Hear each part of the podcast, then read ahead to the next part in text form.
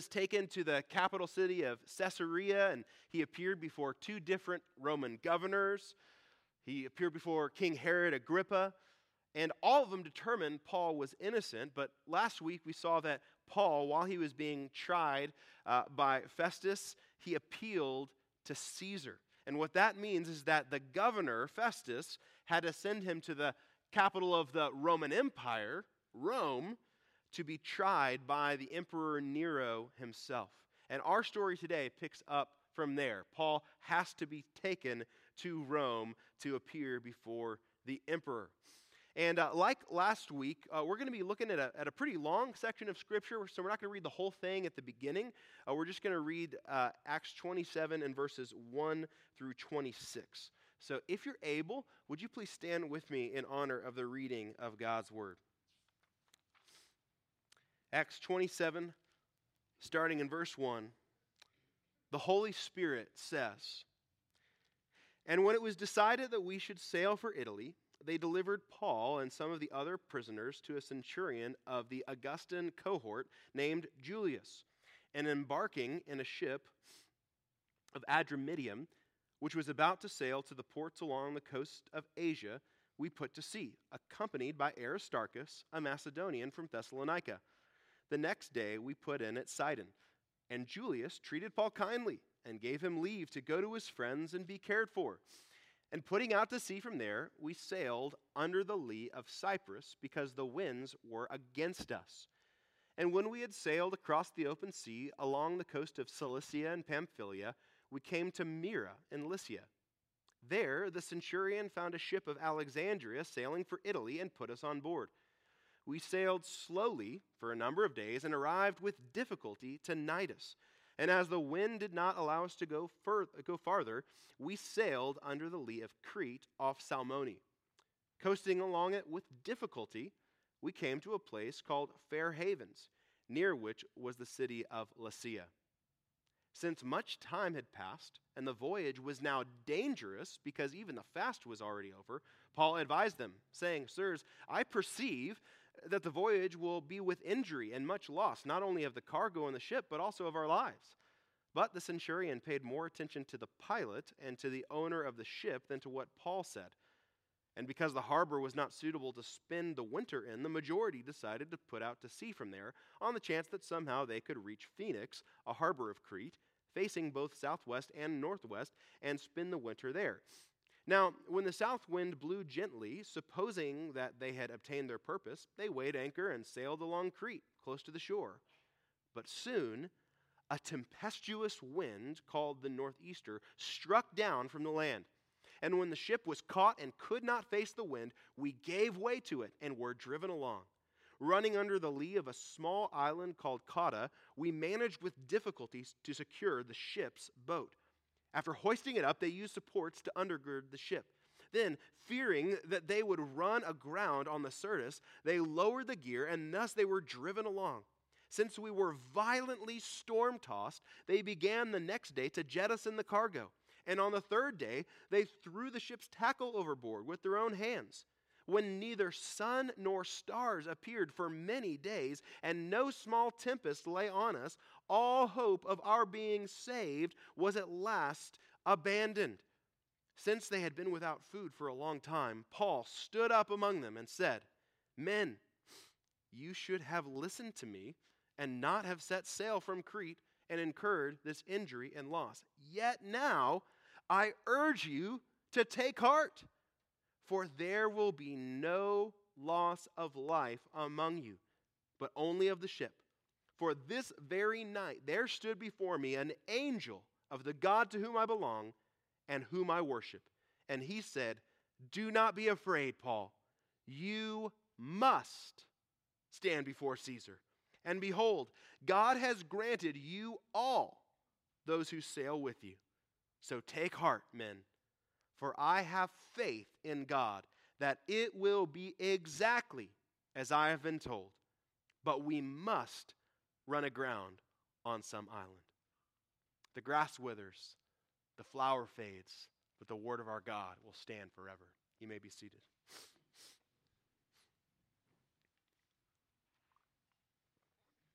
So the story of the journey to Rome across the sea is one of the most dramatic scenes in the book of Acts. Luke paints the scene with great detail, and he really takes quite a long section to tell this story. But having walked through the first 26 chapters of Acts, we ought to ask the question why does Luke spend so much time telling this story? I mean, he spends 44 verses just telling about what happens on the sea, and then another 16 verses to get Paul to Rome. So, why is he spending so much time on this one story? Uh, many commentators of Romans who have uh, studied this and, and, and write about it ask that question why is he giving so much attention to this? I mean, it's exciting the storm, the shipwreck, the viper. We'll get to all that in a little bit. But how does that connect to his purpose for writing Acts? How does this connect to everything that we've seen so far? Well, to get at that, let's remember why Paul wrote the book of Acts. At the heart of not only Acts, but also the Gospel of Luke, is God's sovereign plan. Jesus described at the end of Luke's Gospel how God promised in the Old Testament that the Messiah would suffer and die and would be resurrected, and that then salvation would be proclaimed in his name, not only to Jews, but to Gentiles. Salvation would be given to the nations. And Luke wrote his Gospel the Gospel of Luke, so that his readers would have certainty that God kept his word and fulfilled his plan through the death and resurrection of Jesus. And then he wrote this book, the book of Acts, so that his readers would have certainty about how Jesus continued to fulfill God's sovereign plan after his resurrection and ascension. God continues to keep his word as Jesus brings salvation to the nations through his spirit filled witnesses. So, in light of that, what do we have in Acts 27 and 28? God has a sovereign plan to get his witness Paul to Rome, to the end of the earth, effectively. And Luke shows how God overcame seemingly insurmountable obstacles to keep his word. Furthermore, along the way, God gives physical salvation, if you will, not only through this storm at sea, but then also we'll see once they reach land. There's a physical type of salvation that comes about. And so, as Luke sat down to write the account of this story, which he experienced firsthand, as we just read, he, he sits down and he meditates on this treacherous journey that they all took to Rome. And he looks back on the story and he sees God had a sovereign plan. God promised salvation. God kept his word. God blessed Gentiles. Well, wait a minute. That sounds an awful lot like a small version of what God was up to from a global scale. And so, as he wrote Acts 27 and 28, he chose to write the story in a particular way, highlighting God's sovereignty, highlighting the physical salvation that resembles the full salvation of the gospel, highlighting how God kept his word, and highlighting how this salvation was a blessing to Gentiles. And he wrote this in that particular way so that you and I would have certainty that the God who kept his word to get Paul safely to Rome is the God who will keep his word to bring salvation to the world, and he's the God who will keep his word in our lives as well.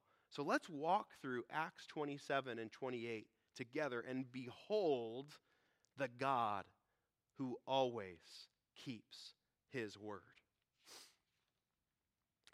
I'm going to look at this passage in three scenes and they get shorter as they move along. The first scene is in chapter 27, and it's sovereign salvation through the sea. Sovereign salvation through the sea. So, as we read, Paul and other prisoners were to be taken to Rome by sea under the supervision of a centurion and some other soldiers. Luke himself was on this journey, as well as Aristarchus, who is another of tra- uh, Paul's travel companions that we've seen in Acts. And uh, they gradually make their way up the coast of the Mediterranean. Uh, we've got a map to show you the, uh, the full journey that they took. So you can see all the way on the right side, Caesarea is where they started, and then they slowly make their way along the coast of the Mediterranean to start. They sailed slowly, Luke tells us, with great difficulty until they made it all the way to the island of Crete.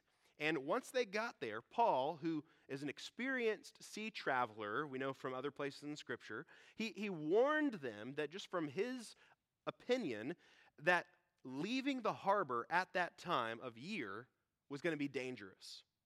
But the centurion who had to make the call listened to the sailors instead of the preacher, and you would too.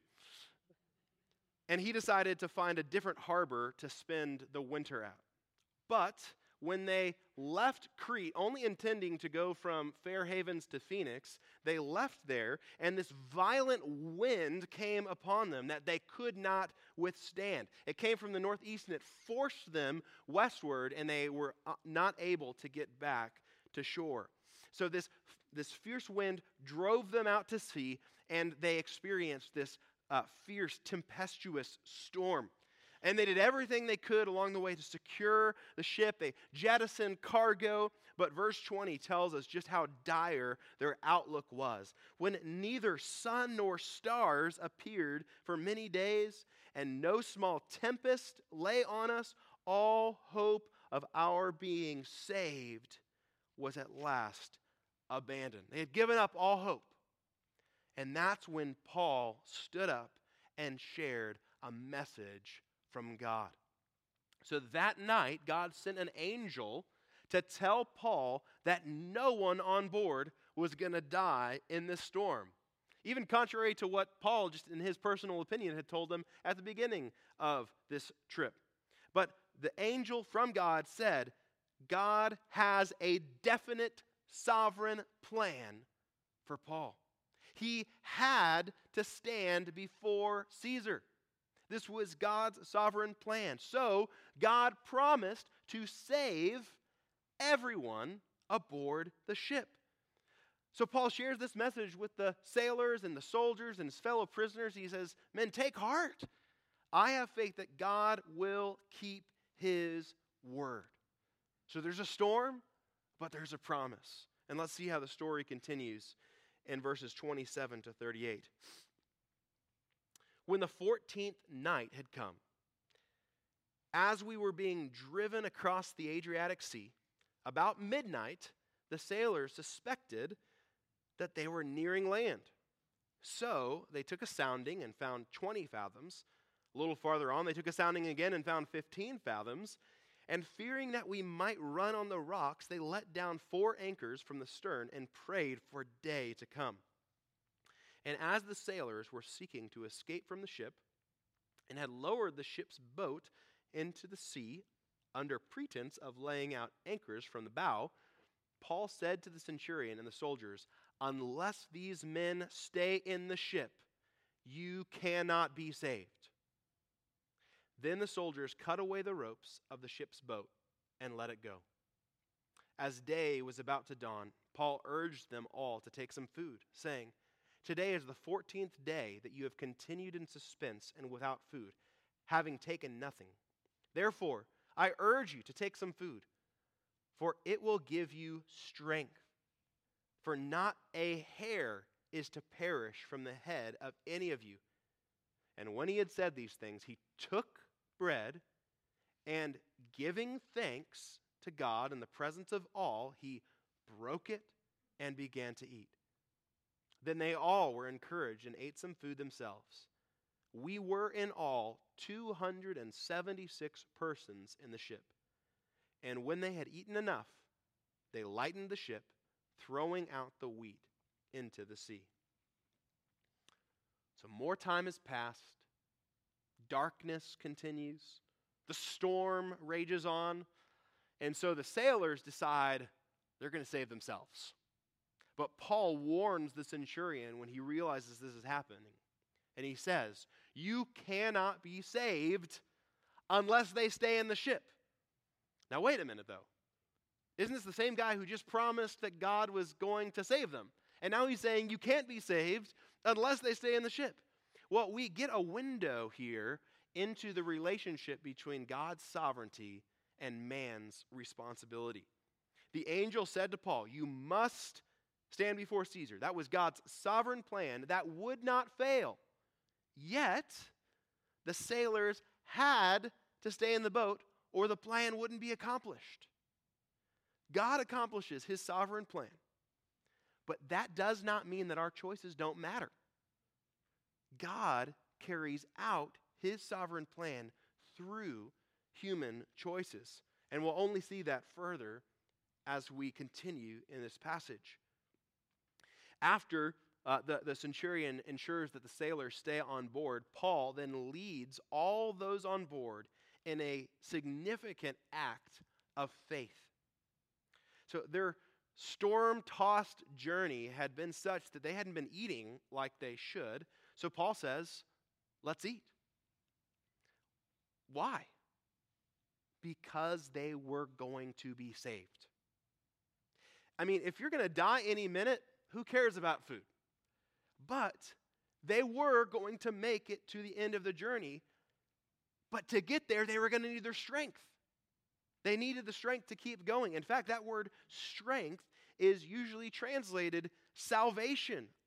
Again, God is sovereign, but man is responsible. They're going to be saved, but they need their strength to make sure they get there to be saved. So they ate together. And as an act of faith, that God would keep his word to save them. But the eating wasn't the only act of faith. Right after that, as another act of faith, they threw the rest of their wheat into the sea. They were so confident that they would make it to shore that they threw that out knowing that they would get there before they needed that. And they trusted God for their next meal. Well, then that brings us to the end of the saga on the sea in verses 39 to 44. Now, when it was day, they did not recognize the land, but they noticed a bay with a beach on which they planned, if possible, to run the ship ashore. So they cast off the anchors and left them in the sea at the same time loosening the ropes that had tied the rudders. Then, hoisting the foresail to the wind, they made for the beach. But striking a reef, they ran the vessel aground. The bow stuck and remained immovable, and the stern was being broken up by the surf.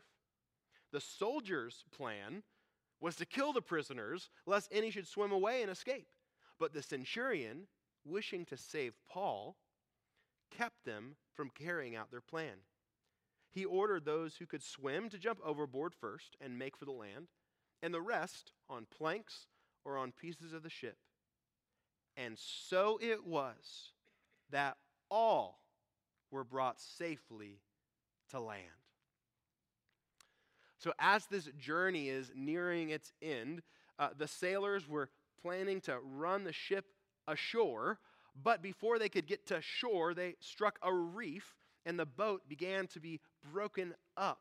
So the soldiers, seeing the situation, decided to kill the prisoners because they were going to be in trouble if any of the prisoners got away.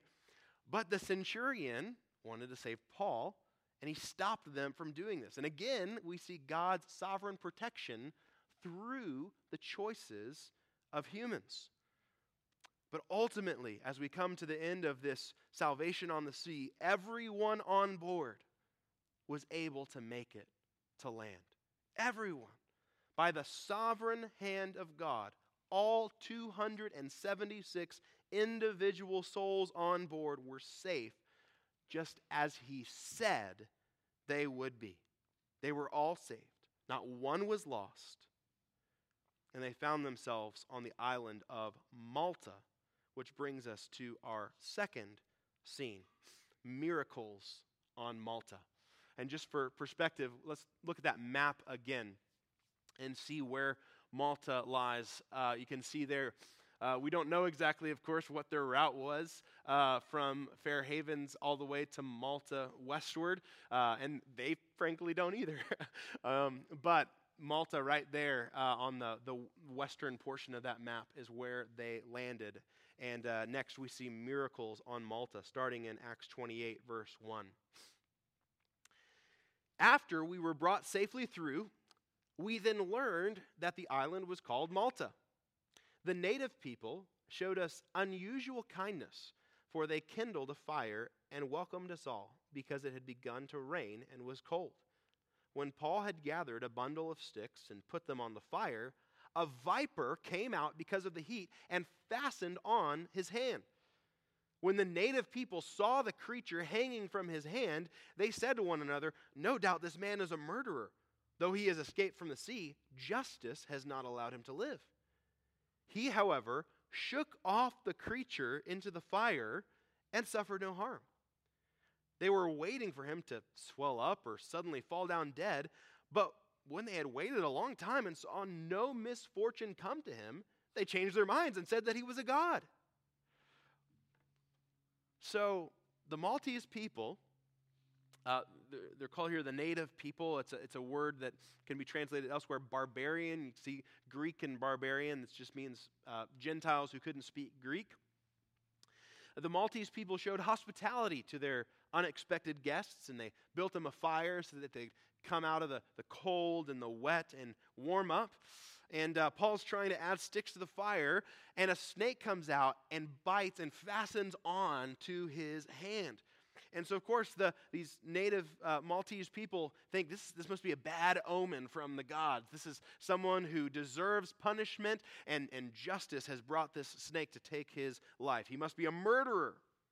And then Paul shakes it off into the fire, and immediately on a dime, they change their opinion about him. It's like, oh no, he's not a murderer, he's a God. But he wasn't a murderer, and he wasn't a God, he was a witness.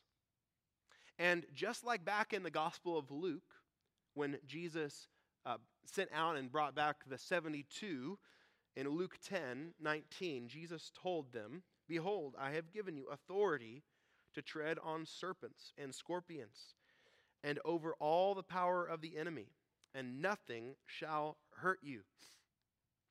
This was something that wasn't given to Paul because of how bad he was. It wasn't given, and he wasn't saved because of how good he was.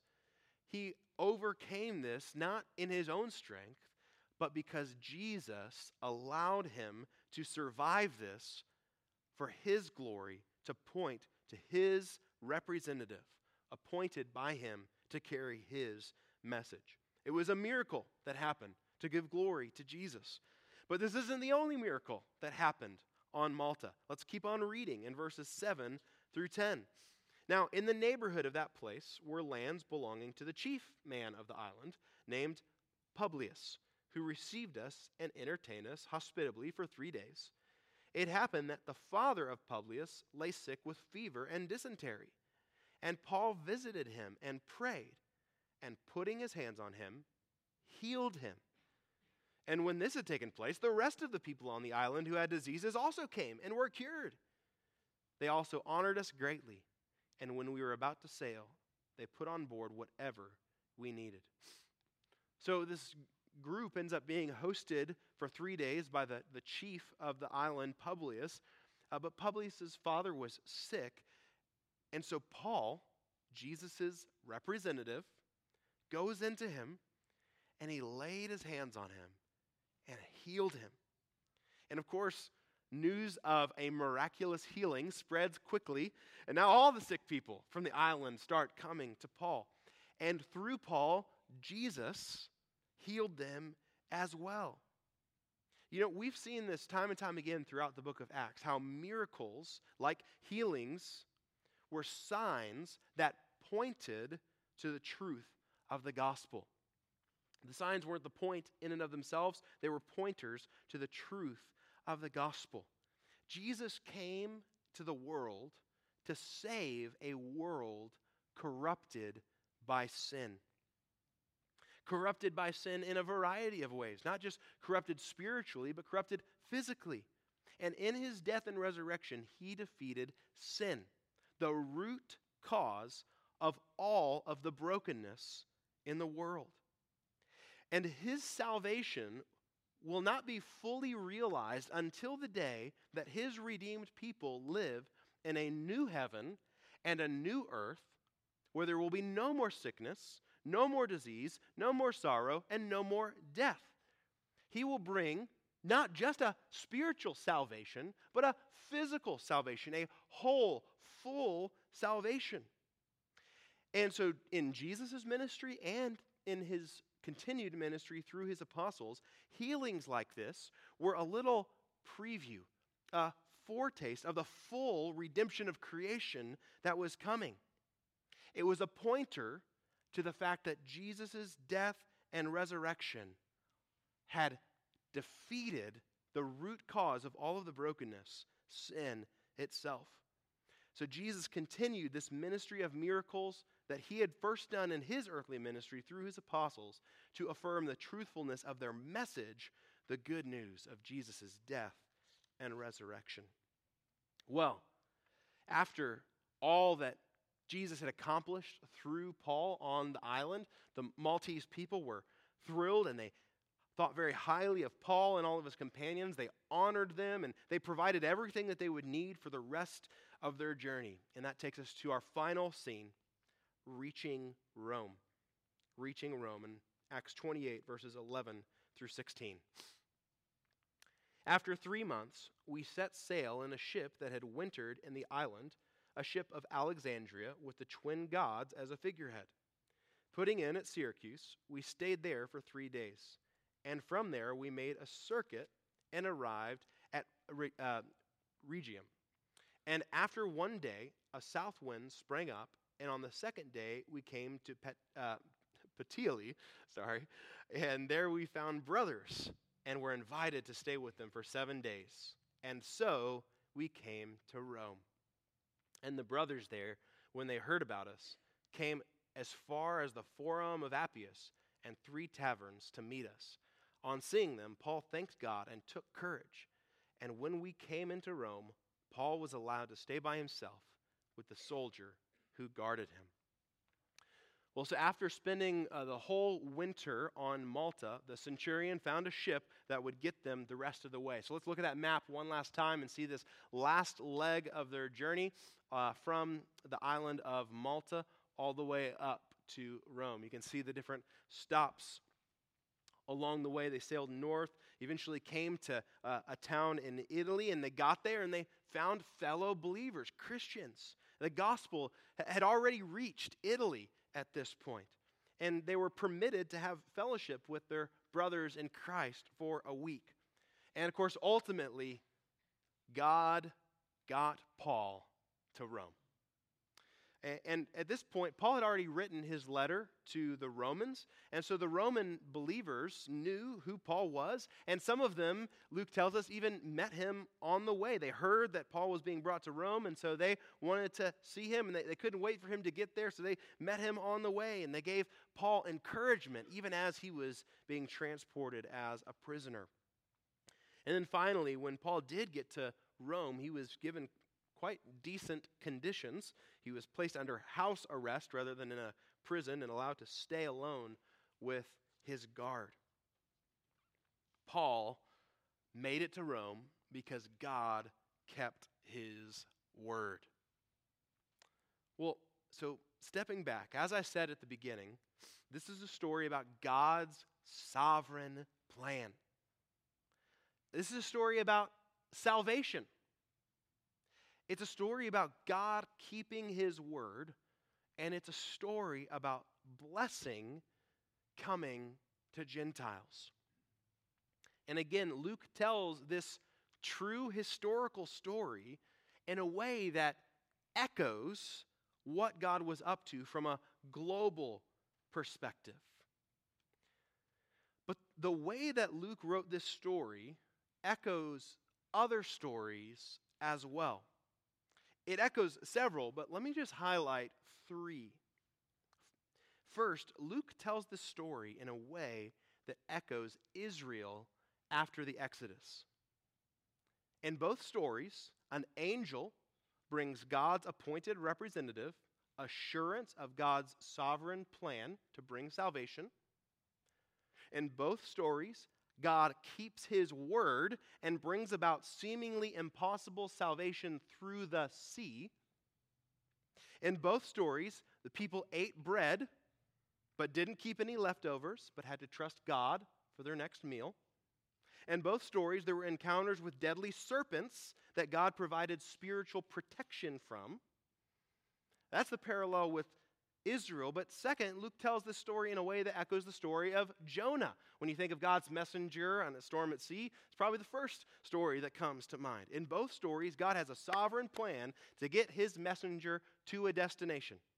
In both stories, God provides salvation through the sea as sailors are jettisoning cargo. Although with Paul, they were saved as long as he stayed in the ship. With Jonah, the sailors were saved because they got God's prophet out of the ship, but regardless, God brought salvation through the sea. And in the end, in both stories, God sovereignly got his messenger to his intended destination, and they brought salvation to Gentiles. That was what Jonah was reluctant to do, and Paul was eager to do. But finally, Luke tells this story in a way that even echoes his own gospel. And we've looked already at some of the parallels between the Gospel of Luke and Acts. But consider this in both books, in both stories, the main character had to go to Jerusalem to suffer. In both stories, an innocent man is arrested and tried before the Roman governor, Pilate, Festus, and King Herod, two different Herods, same role. In Luke, Jesus is encouraged by an angel when he prays on the night he's betrayed. In Acts, Paul's encouraged by an angel on the ship. In both stories, an innocent man is led away with criminals. In Luke, Jesus refused to save himself in order to save the world. And in Acts, those on board had to choose not to save themselves so that everyone could be saved. In both stories, there's darkness during the daytime. In both stories, a centurion is sympathetic toward an innocent prisoner. In both stories, the main character takes bread and gives thanks and breaks it and eats it. In both stories, the main character is used by God to bring salvation to Gentiles. By telling this story with echoes of these other stories, Luke is telling us God came through again. God came through and he kept his word about Israel. God kept his word about Jonah. God kept his word about Jesus. God kept his word about Paul. And time and time again, God has proven that he is faithful. And if God came through in the past, he will come through in the future. Time and time again, God has proven that He is faithful and that He will keep His word. And so, how do we respond to the sovereign God who keeps His word? By remembering God's word and walking in the faith that God will keep His word. Living as if we really expect God to come through and do what He said He would do. Now, remember, what we saw throughout this story is that God is sovereign and man is responsible. We see the truth of God's sovereignty, and, it might be tempting to think that, well, you know, God's faithful to his word, so I can just kick back and relax and do nothing, right? But that's not at all what Scripture calls us to do. The response of humans who are responsible to a God who is sovereign is to step out in faith, to walk in faith, trusting God to do what He said He would do. Let me just give you a few examples of what this looks like. Maybe you've never trusted in Jesus to save you from your sins. You need to know that Jesus died to take the punishment that your sins deserve. And God's word says that Jesus' death is enough to save you. You need to know God's word says that everyone who calls on the name of the Lord will be saved. So, step out in faith and give your life to Jesus, trusting that God will keep his word to save you, just as he said. Maybe you've been indulging in something that you know is sinful but you keep going back to it because you think it will make you happy. Well, God's word says, Blessed or happy are those who hunger and thirst for righteousness, for they shall be satisfied. When we try to find satisfaction in sin, our actions reveal that our hearts don't have faith that God really means it when he says that Jesus is better than sin. So, step out in faith and repent of that sin, trusting that God will keep his word to satisfy you in Christ.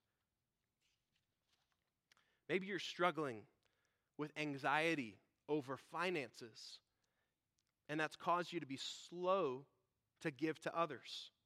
Well, God's word says your heavenly Father knows what you need. God's word says, Seek first the kingdom of God and his righteousness, and all these things will be added to you. So, step out in faith and live generously for the glory of God, trusting that God will keep his word to provide for your needs. Those are just some examples. I don't know what promise of God you need to believe today, but I can promise you that He will keep it. And so our response is to live in faith in a faithful God. He has showed us time and time again that He is faithful. He has a sovereign plan, and He will keep His word. So let's take God at His word. Let's take God at His word and really trust Him to do what He says He will do.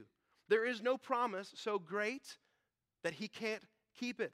There's no storm too violent for Him to overcome. There's no sickness too strong for Him to heal, and there is no sinner too far away from Him to save. Our God is faithful. So let's trust Him to keep His word. Let's pray together. Father, you are sovereign, you are faithful, and you have kept your word over and over and over. God, you are the God who made promises in the garden, and you have kept them. You are the God who made promises to Abraham, and you have kept them. You are the God who made promises to Moses, and you have kept them. You're the God who made promises to David, and you kept them. You're the God who made promises through your Son, Jesus Christ, and you have kept them. You're the God who has kept his word time and time and time again. And Lord, even in Acts 27 and 28, you said you were going to do it, and you did it.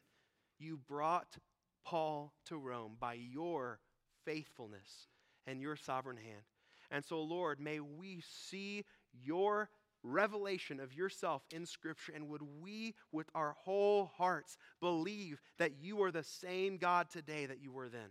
That you are still sovereign, you are still faithful, you still keep your word. Lord, I pray that we wouldn't just know it, that we would believe it, that we would trust you, and that, Lord, we would manifest our trust by stepping out in faith and living like we believe you really will come through and you really will keep your word. Lord, I pray that you, through your word, by your Spirit, would give us grace to have the eyes of our hearts enlightened such that we would have a bigger view of you and therefore greater trust in you for your glory. We love you and praise you. It's in Jesus' name we pray. Amen. Let's all stand together.